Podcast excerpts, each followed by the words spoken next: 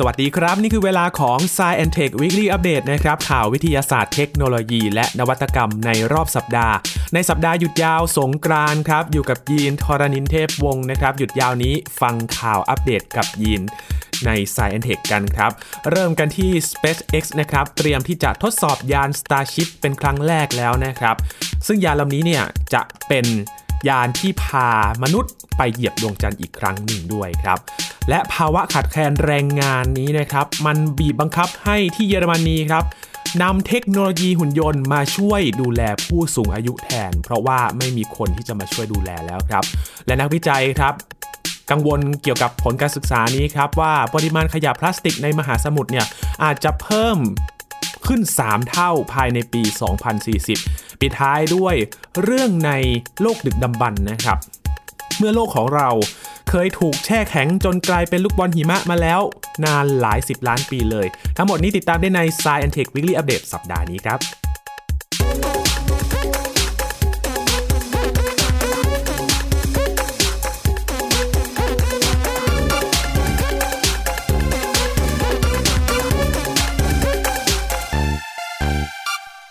ในปี 2025 นะครับ นาซาคาดว่าจะนำมนุษย์กลับไปเยือนพื้นผิวดวงจันทร์ที่ขั้วใต้นะครับ ถือว่าเป็นการกลับไปอีกครั้งหนึ่งในรอบ 50 ปี และเมื่อช่วงต้นเดือนเมษายน เราได้เห็นหน้าค่าตาของทีมนักบินอวกาศในภารกิจอาร์ทิมิส 2 นะครับ ซึ่งจะเป็นชุดแรกครับที่จะไปโฉบใกล้ ๆ ดวงจันทร์นะครับ ไปปูทางกันก่อนทดสอบยานโอไรออน ที่จะควบคุมโดยมนุษย์ครั้งแรกนะครับว่าเป็นอย่างไรกันบ้าง และถัดจากนั้นเองอาร์ทิมิส3ครับ นี่คือภารกิจครั้งสำคัญ ที่จะเป็นหมุดหมายนะครับ ในการที่เราจะไปลงหลักปักฐานอยู่ที่พื้นผิวดวงจันทร์ จากเดิมที่จะไปเยือนเก็บตัวอย่างหินดินต่างๆ แล้วกลับมาคราวนี้ไม่ใช่แล้วนะครับ จะมีหุ่นยนต์มีโรเวอร์ มีอาคารวิจัย ไปปักอยู่ที่นั่น เพื่อที่จะไปดูทรัพยากรครับว่า มันมีอะไรที่จะเป็นประโยชน์ต่อการที่เราจะไปสำรวจอวกาศในห้วงลึกกว่านี้หรือเปล่า อย่างเช่นดาวอังคารแบบนี้เป็นต้นนะครับ และในภารกิจอาร์ติมิส 3 เองครับ ยานที่จะนำมนุษย์ไปลงจอดบนดวงจันทร์เนี่ยไม่ใช่โอไรออนนะครับ เดิมเนี่ยแผนการของเขาก็คือว่า โอไรออนจะไปเทียบที่สถานีอวกาศที่โคจรรอบดวงจันทร์หรือว่าลูน่าเกตเวย์ไปพักตรงนั้นก่อนเปลี่ยนถ่ายนักบินอวกาศ ไปที่อีกยานหนึ่งเพื่อที่จะไปลงจอดบนพื้นผิวดวงจันทร์ ซึ่งยานลำนี้ก็คือ Starship นั่นเองนะครับนาซาให้สิทธิ์บริษัท SpaceX ครับของอีลอนมัสในการพัฒนานะครับ ตอนนี้ไปถึงขั้นไหนแล้วก็มีความคืบหน้านั่นแหละครับว่า เขาเตรียมที่จะทดสอบยาน Starship แบบใกล้ๆ ความเป็นจริงมากขึ้นเรื่อยๆนะครับ นั่นก็คือพาขึ้นไปสู่เขตแดนของอวกาศ ยาน Starship นี้เนี่ยถือว่าเป็นยานอวกาศที่ใหญ่แล้วก็ทรงพลังมากที่สุด เท่าที่มนุษย์เคยมีมาเลยนะครับ และภายในเดือนเมษายนนี้เองครับ ก็คาดว่าจะเตรียมทดสอบเพื่อที่จะปูทางการที่จะเอายานลำนี้เนี่ยพามนุษย์ไปดวงจันทร์รวมไปถึงดาวอังคารด้วยครับ Starship เป็นระบบขนส่งสำหรับการเดินทางไปยังอวกาศที่ประกอบไปด้วย 2 ส่วนหลักๆนะครับก็คือส่วนยานอวกาศด้านบนครับที่ออกแบบมาให้บรรทุกสัมภาระขนส่ง กับการนำมนุษย์ขึ้นไป และส่วนจรวดด้านล่างครับที่ประกอบไปด้วยถังเชื้อเพลิง แล้วก็เครื่องยนต์เป็นหลักนะครับด้วยความสูงของมันเนี่ยอยู่ที่ 120 เมตรครับ เทียบเท่ากับตึก 40 ชั้นเลย ทำให้ Starship กลายเป็นพาหนะนำส่งสิ่งของไปยังอวกาศที่ใหญ่ แล้วก็ทรงพลังที่สุดเท่าที่มนุษยชาติเคยสร้างมาเลยนะครับทำให้ Starship ถ้ามองไกลๆก็เห็นครับคุณผู้ฟัง มองเป็นกิโลก็ยังเห็นเลยนะครับ ยิ่งมันตั้งอยู่ที่ที่ราบโล่งในรัฐเท็กซัสนะครับ นึกถึงสภาพพื้นที่ราบๆกว้างๆนะครับ ในรัฐเท็กซัส มันก็เลยสามารถมองเห็นได้ไกลๆเลยครับ เพราะว่ายาน Starship เนี่ยสีมันก็โดดเด่นอยู่แล้วนะครับ เป็นสีดำตัวยานเนี่ยเป็นจรวดที่โอ้โหไม่เคยเห็นมาก่อนเลยครับ เป็นรูปลักษณ์ที่แปลกตา แต่ว่ามันจะใช้งานได้จริงแล้วนะครับ ซึ่งตอนนี้ก็คาดว่าในเดือนเมษายนนี้แหละครับ จะนำมาทดสอบกันว่าเป็นอย่างไร พูดถึงความสูง 120 เมตรเนี่ยเทียบกับ จรวด SLS ครับ 98 เมตร โอ้โห ต่างกันประมาณ 20 เมตรเลยนะครับคุณผู้ฟัง และเทียบกับ Saturn V นะครับ ก็ยังสูงกว่าอีกครับ เพราะฉะนั้นมันอลังการมาก ๆ เลยสำหรับยานตัวนี้นะครับ คือลักษณะของ Starship เนี่ย มันจะคล้าย ๆ ปลาหมึกก็ว่าได้นะครับคุณผู้ฟัง เพราะว่าตรงหัวมันเนี่ย มันมีลักษณะสามเหลี่ยมคล้าย ๆ หางปลาหมึกนะครับคุณผู้ฟังนึกถึงปลาหมึกที่เราเอามาทำอาหารกัน นั่นแหละครับ แต่ว่าเป็นสีดำนะครับ ตอนนี้มันตั้งจังงานอยู่ที่รัฐเท็กซัสจรวดของ Starship เองเนี่ยก็ถือว่าจะเป็นจรวดที่สามารถนำกลับมาใช้งานใหม่ได้เป็นลำดับที่ 3 เลยนะครับ และเริ่มพัฒนามาตั้งแต่ปี 2018 แล้ว ผ่านการทดสอบบินย่อยๆ มาแล้วหลายครั้งครับ แต่การทดสอบที่กำลังจะเกิดขึ้นเร็วๆนี้เนี่ยจะถือว่าเป็นครั้งแรกเลยนะครับที่ Starship จะขึ้นไปสู่วงโคจร ระดับต่ำของโลกหรือว่า low earth orbit ด้วยแรงขับดันจากจรวดส่วนล่างนี่แหละครับ ซึ่งถือว่าความสูงที่ Starship จะทะยานขึ้นไปเป็นเขตแดนของอวกาศจริง ๆ เป็นครั้งแรกเลยนะครับ ก่อนที่ตัวยานทั้งสองส่วนจะเดินทางกลับมายังโลกคนละที่กันครับ แยกกันกลับ โดยยาน Starship ส่วนล่างเนี่ยจะลงจอดอยู่ที่ฐานปล่อยเนี่ยแหละ ขึ้นที่ไหนก็ลงที่นั่นนะครับที่รัฐเท็กซัสส่วนตัวยานเนี่ยจะไปลงที่กลางมหาสมุทรใกล้ชายฝั่งของหมู่เกาะฮาวายครับ ตอนนี้ ยังขึ้นบินไม่ได้ เพราะว่าต้องรอการรับรองจากองค์การบริหารการบินแห่งชาติสหรัฐ หรือว่า FAA นะครับ ซึ่งเขามีหน้าที่กำกับดูแล และรักษาความปลอดภัยของยาน ที่เป็นอากาศยานเหนือน่านฟ้าสหรัฐอเมริกาครับว่า แผนการทดสอบยาน Starship ของ SpaceX นั้นเนี่ยมันมีความปลอดภัยรัดกลุ่มมากเพียงพอหรือเปล่า หากการทดสอบนี้เป็นไปได้ด้วยดีนะครับ SpaceX ก็จะเริ่มพัฒนา Starship ที่สามารถเดินทางไปกลับดวงจันทร์ได้ ตามความต้องการของ NASA ที่สั่งสเปคไว้นะครับ มอบหมายให้บริษัท SpaceX เนี่ยเป็น บริษัทคู่สัญญาสำคัญครับที่จะสนับสนุนโครงการ Artemis นั่นเอง ในด้านการขนส่งเพื่อที่จะตั้งถิ่นฐานบนดวงจันทร์และดาวอังคารต่อไปในอนาคตครับนี่คือข่าวล่าสุดของ Starship นะครับเพราะว่าเราก็ลุ้นกันมานานเขาว่า เมื่อไหร่จะได้ทดสอบกันสักทีแล้วเวลามันก็งวดเข้ามาทุกทีแล้วนะครับ เพราะว่าตั้งไว้ 2025 นับจากนี้เนี่ยก็ปีกว่าๆเท่านั้นเองครับถ้าไม่รีบทดสอบเวลาน่าจะเลื่อนไปจากนั้นนะครับการที่จะส่งมนุษย์ไปที่ดวงจันทร์ครับ กลับมาที่โลกของความเป็นจริงครับ สังคมบ้านเราตอนนี้ก้าวเข้าสู่สังคมผู้สูงอายุกันอย่างเต็มที่แล้วนะครับ มีประชากรผู้สูงอายุมากขึ้น ปัญหาหนึ่งก็คือว่าขาดแคลนคนดูแลครับ คนมีลูกน้อยลง แน่นอนว่าวัยแรงงานก็ต้องลดลงเช่นเดียวกันนะครับ ปัญหานี้ไม่ได้มีแค่ประเทศไทยเท่านั้นนะครับ มันเป็นปัญหาใหญ่ที่หลายประเทศเนี่ย เริ่มที่จะเห็นสัญญาณความรุนแรงมากขึ้นเรื่อยๆ ล่าสุดครับเยอรมนีในยุโรปนะครับหันไปพึ่งพาหุ่นยนต์แล้วครับนำเทคโนโลยีหุ่นยนต์ มาช่วยงานในด้านบริการทางการแพทย์สำหรับผู้สูงอายุแล้ว และเขาก็หวังว่าจะใช้เทคโนโลยีนี้อย่างกว้างขวางภายใน 7 ปีข้างหน้านี้ครับ อย่างหุ่นยนต์ตัวนี้ครับที่ชื่อว่ากามินี่นะครับ เป็นหุ่นยนต์สีขาวคล้ายกับมนุษย์เลยครับ ดูมันก็ไม่แตกต่างจากหุ่นยนต์ที่เราเคยเห็นเลยนะครับ ถ้านึกถึงหุ่นยนต์อาซิโมหุ่นยนต์ที่มีหัวนะครับ มีลักษณะคล้ายคนเนี่ยมีแขนเหมือนกัน แล้วก็มีตาด้วย คือตัวหุ่นยนต์เนี่ยจะยืนอยู่บนแท่นที่มีล้อนะครับ แล้วก็มีหน้าจอสีดที่เป็นหัวเป็นหน้าจอสีดำแล้วก็มีวงกลมสีน้ำเงินคล้ายกับดวงตาติดอยู่ครับ คุณเกวนเตอร์สไตบาร์ครับเป็นแพทย์เกษียณชาวเยอรมันวัย 78 ปีแล้วนะครับ บอกว่าสำหรับเขาแล้วเนี่ยหุ่นยนต์ตัวนี้คือความฝันเลยครับ เพราะว่ากามิไม่เพียงสามารถวินิจฉัยผู้ป่วยได้เท่านั้นนะครับ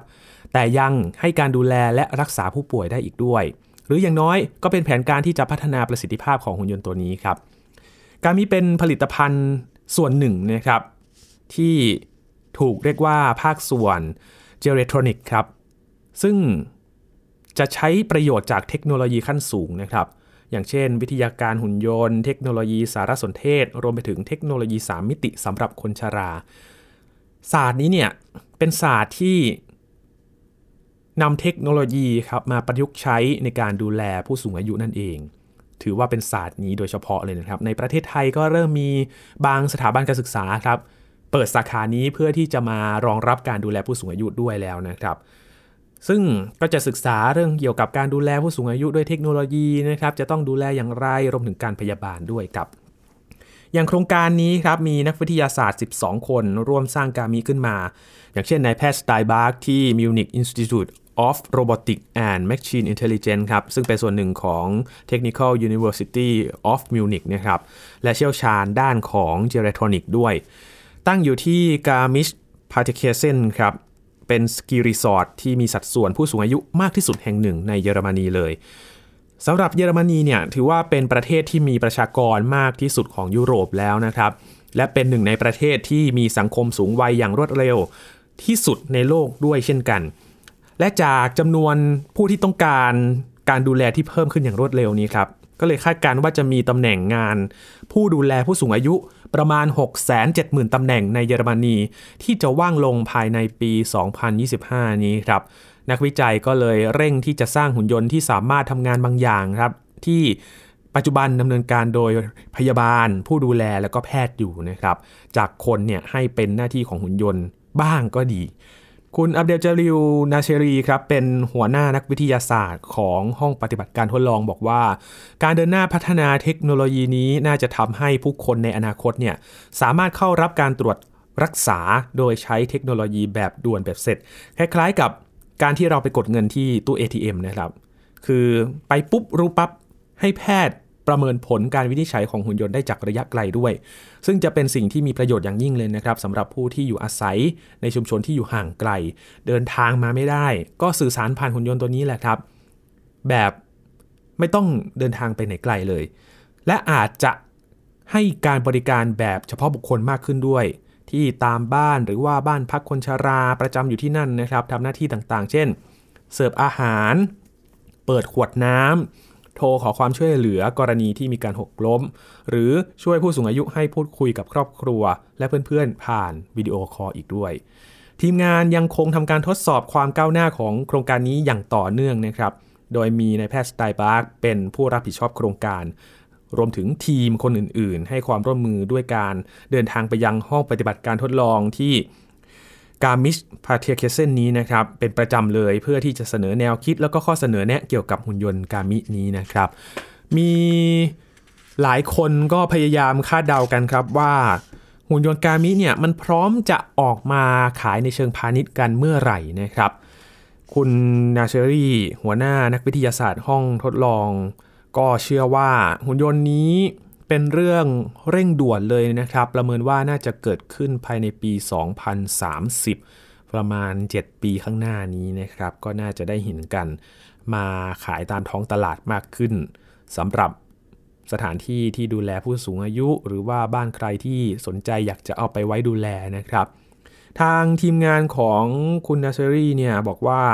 นึ่งในความท้าทายที่สำคัญเนี่ยไม่ใช่เรื่องเทคโนโลยีเรื่องการแพทย์หรือว่าเงินทุนนะครับ แต่คือ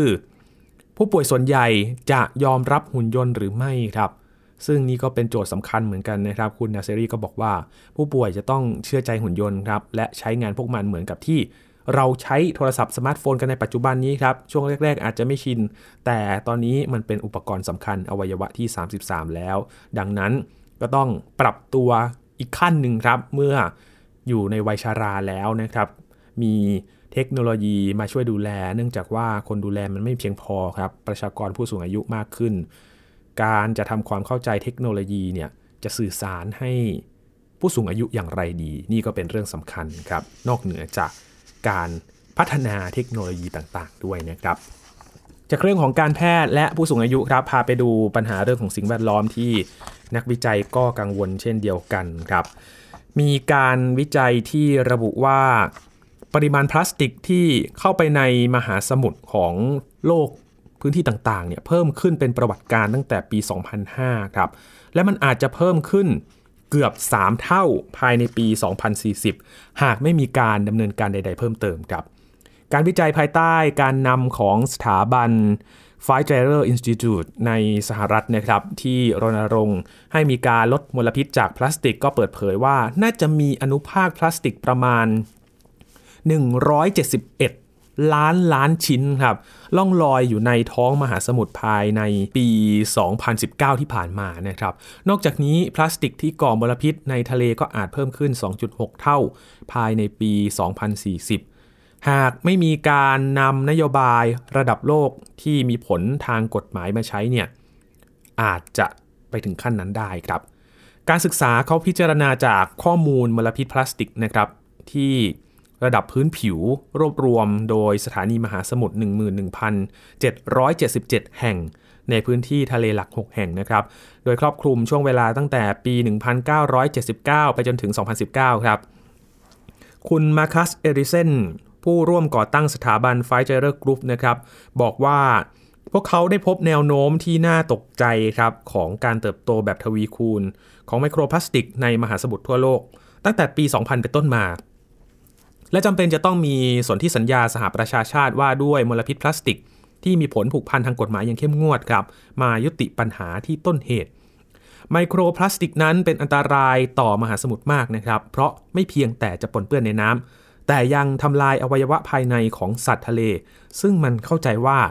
พลาสติกเนี่ยเป็นอาหารของพวกมันอีกด้วยนะครับ มีผู้เชี่ยวชาญบอกว่าผลการศึกษานี้แสดงให้เห็นถึงที่ผ่านมา มีการประเมินระดับมลพิษพลาสติกทางทะเลในมหาสมุทรต่ำกว่าความเป็นจริงครับพอลฮาวีนักวิทยาศาสตร์และผู้เชี่ยวชาญด้านพลาสติกจาก Environmental Science Solutions ของออสเตรเลีย กล่าวว่าตัวเลขในงานวิจัยชิ้นใหม่เป็นปรากฏการณ์ที่น่าทึ่ง และเกือบยากจะเกินกว่าที่จะเข้าใจนะครับ องค์การสหประชาชาติก็เริ่มมีการเจราจาข้อตกลง เพื่อจัดการกับมลพิษพลาสติกในการประชุมที่อุรุกวัยในเดือนพฤศจิกายนปีที่แล้วนะครับ มีเป้าหมายที่จะร่างสนธิสัญญาที่มีผลผูกพันทางกฎหมายภายในสิ้นปีหน้า Greenpeace เองก็ ออกมาให้ความเห็นนะครับเป็นกลุ่มเคลื่อนไหวด้านสิ่งแวดล้อม บอกว่าหากไม่มีสนธิสัญญา ระดับโลกที่แข็งแรงพอ การผลิตพลาสติกอาจเพิ่มขึ้นเป็น 2 เท่าภายใน 10ถึง15 ปีข้างหน้านี้ครับและอาจเพิ่มขึ้นเป็น 3 เท่าภายในปี 2050 ได้นอกจากความคืบหน้าในการผลักดันข้อตกลงแล้วนะครับ ก็มี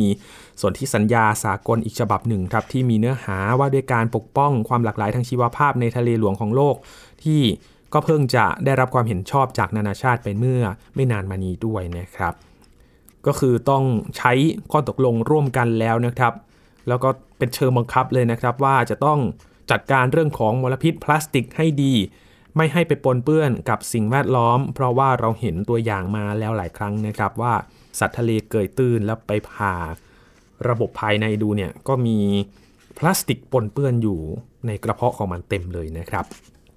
ปิดท้ายวันนี้ครับ พาย้อนอดีตไป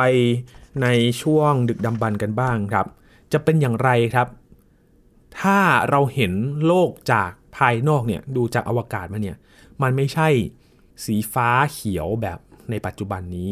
แต่มันเป็นสีขาวโพลนเป็นลูกบอลหิมะครับ เท่ากับว่า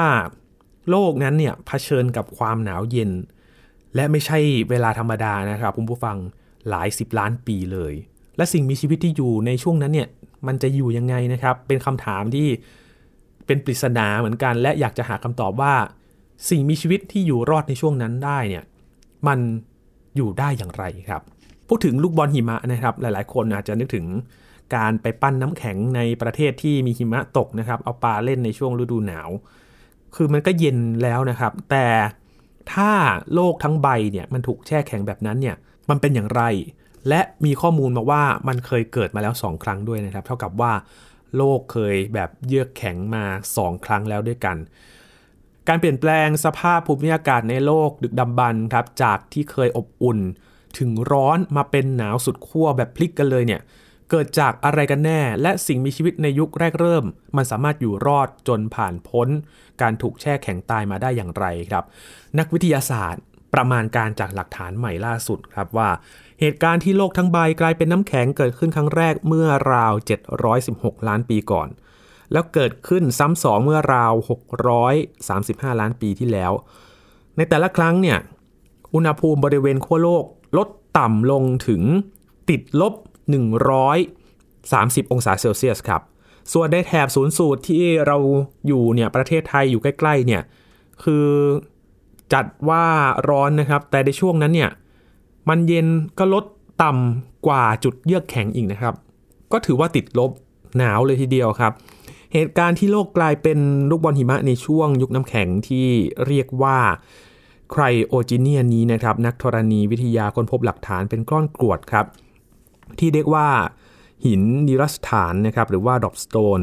ซึ่งเป็นหินตะกอนที่เกิดจากการพัดพาของทานน้ำแข็ง กระจัดกระจายอยู่ในชั้นหินของมหาสมุทรทั่วโลกครับ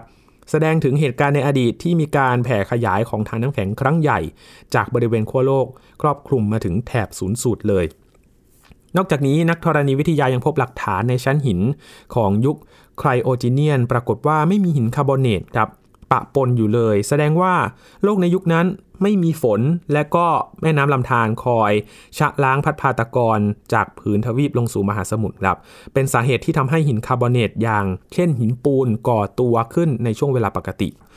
สำหรับเหตุการณ์ที่โลกกลายเป็นลูกบอลหิมะเกิดขึ้นอย่างไรนั้น หลักฐานทางธรณีวิทยาที่พบก็ชี้ว่า การประทุของภูเขาไฟครั้งใหญ่ครับ ที่กินเวลานานนับล้านปีเลย มันทำให้ระบบควบคุมอุณหภูมิของโลกพังพินาศไปครับ รวน เนื่องจากมีการปลดปล่อยคาร์บอนไดออกไซด์ปริมาณมหาศาลขึ้นสู่ชั้นบรรยากาศครับ แม้ในช่วงแรกนะครับที่เรารู้กันมันจะทำให้เกิดปรากฏการณ์เรือนกระจก หรือว่าภาวะโลกร้อนก็ตาม แต่ไม่นานครับ กระบวนการดูดซับคาร์บอนก็กลับสู่พื้นโลกที่ทรงพลังเหนือกว่าระดับปกติธรรมดา มันก็ทำให้โลกทั้งใบเย็นตัวอย่างรวดเร็วครับ ดูดซับลงไป หนาวเย็นทันที ในยุคนั้น แผ่นดินโลกมันมีลักษณะเชื่อมติดกันเป็นมหาทวีปที่ชื่อว่าโรดิเนียครับ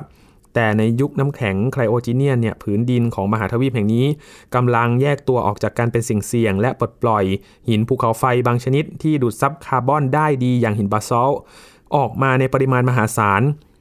เหตุภูเขาไฟระเบิดในแถบอาร์กติกของประเทศแคนาดาที่เกิดขึ้นก่อนหน้านั้น ก็ยังปลดปล่อยก๊าซซัลเฟอร์ไดออกไซด์ที่เร่งให้โลกเย็นตัวลงมาอีกด้วยครับ ยิ่งไปกว่านั้นครับ ดวงอาทิตย์ในยุคโบราณเนี่ยยังส่องสว่างร้อนแรงน้อยกว่าปัจจุบันถึง 7%ทำให้เมื่อคาร์บอนปริมาณมากในบรรยากาศ ถูกดูดซับกลับสู่พื้นดิน โลกมันก็เลยหนาวเย็นอย่างรวดเร็วนะครับ ไม่มีแดดที่จะเผาร้อนเท่าปัจจุบันนี้ ยิ่งผืนน้ำแข็งสีขาวโพลนแผ่ขยายกว้างขึ้นเท่าไหร่ แสงอาทิตย์มันก็ยิ่งถูกสะท้อนกลับไปยังห้วงอวกาศมากขึ้นครับ และโลกก็หนาวเหน็บยิ่งขึ้นเท่านั้น กระบวนการเย็นตัวที่วนเวียนไปมาเป็นวงจรไม่รู้จบแบบนี้ เรียกว่าปรากฏการณ์บ้านน้ำแข็งที่ไม่อาจหยุดยั้งได้ หรือว่า runaway ice house effect ครับนักวิทยาศาสตร์ประมาณการว่าสภาพภูมิอากาศโลกแบบลูกบอลหิมะในแต่ละครั้งเนี่ยกินเวลายาวนานราว 30 ถึง 60 ล้านปี แต่สิ่งมีชีวิตยุคแรกเริ่มที่มีอยู่บนโลกมาก่อนหน้านั้น อย่างเช่น สาหร่ายเซลล์เดียวไซยาโนแบคทีเรีย แล้วก็ฟองน้ำในมหาสมุทรกลับสามารถอยู่รอดในสภาพอากาศแบบสุดโหดนี้ ทั้งที่มืดมิดแล้วก็หนาวเหน็บอย่างยาวนานมาได้ น่าจะเป็นเพราะว่าโลกมันก็ไม่ได้เย็นเป็นก้อนน้ำแข็งทั้งหมดนะครับ มีแนวคิดทฤษฎีใหม่ๆ มองว่าโลกยุคนั้นอาจจะถูกปกคลุมด้วยหิมะเปียกครับ หรือว่า slush ball earth ทำให้ใต้ท้องทะเลแถบเส้นศูนย์สูตรเนี่ยไม่ได้มืดมิดหรือว่าหนาวเย็นมากนักครับ ก็เหมือนปัจจุบันครับที่ยิ่งแถบศูนย์สูตรมันก็จะมีอากาศที่ร้อนกว่าแถบอบอุ่นใช่ไหมครับ คล้ายๆกันครับ แต่ในช่วงนั้นมันก็จะหนาวกว่านั่นเอง ก็หนาวมากหน่อยน้อยตามระดับตั้งแต่ขั้วโลกมาจนถึงเส้นศูนย์สูตรนะครับ นักวิทยาศาสตร์บางกลุ่ม ก็เลยสันนิษฐานว่าแผ่นน้ำแข็งที่ปกคลุมมหาสมุทรมันอาจจะบางใสจนแสงสว่างส่องลงไปถึงส่วนลึกได้นะครับ สาหร่ายเซลล์เดียวก็ยังคงสามารถได้รับอาหารและพลังงานผ่านกระบวนการสังเคราะห์แสง ส่วนแบคทีเรียบางชนิดก็เติบโตอย่างหนาแน่นบนพื้นน้ำแข็งบางๆ ก็สามารถเอาชีวิตรอด จนเป็นจุดเริ่มต้นที่นำไปสู่การเจริญงอกงาม ครั้งใหญ่ของสิ่งมีชีวิตใต้ท้องทะเล ในยุคอีดีแอคารัน ในอีกราวร้อยล้านปีต่อมาครับล่าสุดเองผลการศึกษาของนักวิทยาศาสตร์จีนในวารสาร Nature Communications ฉบับเดือนมีนาคมปี 2023 นี้นะครับชี้ว่าท้องทะเลบริเวณแถบละติจูดกลางครับซึ่งใกล้กับเส้นศูนย์สูตรในโลกยุคลูกบอลหิมะเนี่ยอาจมีอุณหภูมิอบอุ่น จนไม่มีแผ่นน้ำแข็งปกคลุมเป็นบางส่วนทำให้สามารถพบซากของสิ่งมีชีวิตจำพวกสาหร่ายเซลล์เดียว จากยุคนั้นเป็นจำนวนมาก ในชั้นหินดินดานหนานตัวครับซึ่งอยู่ทางตอนใต้ของจีน จากการตรวจสอบองค์ประกอบของธาตุเหล็กนะครับและไอโซโทปของไนโตรเจนที่ปะปนกันหลายชนิดในสร้างของสาหร่าย ทีมวิจัยก็พบว่ามีร่องรอยการใช้ออกซิเจนบริเวณผิวน้ำเพื่อหายใจและผลิตพลังงาน แสดงว่า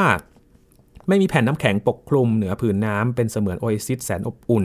ที่คอยหล่อเลี้ยงสิ่งมีชีวิตขนาดจิ๋วในยุคนั้นนะครับ คือมันจะสวนทางกับโอเอซิสในทะเลทรายนะครับ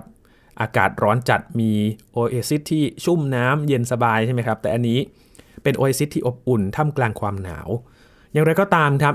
ภาวะวิกฤตใดๆ มันก็ย่อมสิ้นสุดนะครับ มีการเปลี่ยนแปลง โลกที่มีสภาพเป็นลูกบอลหิมะทั้งใบ มันก็เริ่มที่จะละลายลง ก็เมื่อน้ำแข็ง แผ่นน้ำแข็งขยายตัวปกคลุมพื้นดินเป็นบริเวณกว้างมากเกินไป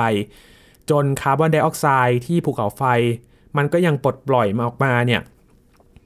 มันก็ไม่อาจถูกดูดซับกลับคืนสู่ชั้นหินได้มากเท่าเดิมครับ เหลือตกค้างสะสมในชั้นบรรยากาศนานหลายสิบปีเลย จนมากพอที่จะจุดชนวนให้ปรากฏการเรือนกระจกอันอบอุ่น เกิดขึ้นอีกครั้งหนึ่งนะครับ นอกจากนี้ครับมีหลักฐานจากหลุมอุกาบาตยาราบาปาที่ออสเตรเลียครับ ถือว่ามีอายุเก่าแก่ที่สุดในโลก ยังชี้ว่าการพุ่งชน พลังมหาศาลเนี่ยอาจทำให้อากาศอุ่นขึ้นครับมีดาวเคราะห์น้อยพุ่งมา เป็นปัจจัยกระตุ้นให้น้ำแข็งที่ปกคลุมทั่วโลกทั้งใบเนี่ยในยุคลูกบอลหิมะ ครั้งแรกละลายตัวในที่สุดครับ เหมือนวัฏจักรนะครับคุณผู้ฟังมันก็ไม่ได้คงอยู่นานๆ ความร้อนมันก็อาจจะพลิกกลับมาเป็นความเย็น ความเย็นมากเกินไปก็ไม่ดี มันก็ต้องกลับมาสู่ความร้อนละลาย น้ำแข็งที่ปกคลุมก็หายไปนะครับ ก็เป็นความเปลี่ยนแปลงที่เกิดขึ้นบนโลกนี้นะครับ หลังจากที่สัปดาห์ที่แล้วเรามาอัปเดตกันเรื่องของว่า ในอดีตเนี่ยก็เคยมีฝนตกเป็นหลักล้านปีเลย ตอนนี้ก็มีช่วงเวลาที่เป็นหิมะมาแล้วนะครับ ก็เป็นหลักฐานที่แสดงให้เห็นถึงการเปลี่ยนแปลง รวมถึง การสูญพันธุ์ครั้งใหญ่นะครับ ที่ก็ผูกพันกันมาทำให้สิ่งมีชีวิตวิวัฒนาการมาจนถึงรุ่นปัจจุบันนั่นเองครับ ทั้งหมดนี้คือข่าวที่เรามาฝากกันโดยเฉพาะในสัปดาห์วันหยุดสงกรานนี้นะครับ ก็ขอให้พักผ่อนชาร์จพลังให้เต็มที่ก่อนที่จะไปเริ่มงานกันอีกครั้งหลังสงกรานนะครับ วันนี้ยีนทรณินเทพวงต้องลาไปแล้วครับ คุณผู้ฟังติดตามรายการของเรากันได้ที่ www.thaipbspodcast.com นะครับรวมถึงพอดแคสต์ช่องทางต่างๆ ที่กำลังรับฟังอยู่ครับอัปเดตเรื่องวิทยาศาสตร์เทคโนโลยี ได้ทุกที่ทุกเวลานะครับกับ s ซ e n t e c h ครับช่วงนี้ลาไปแล้วนะครับ สวัสดีครับ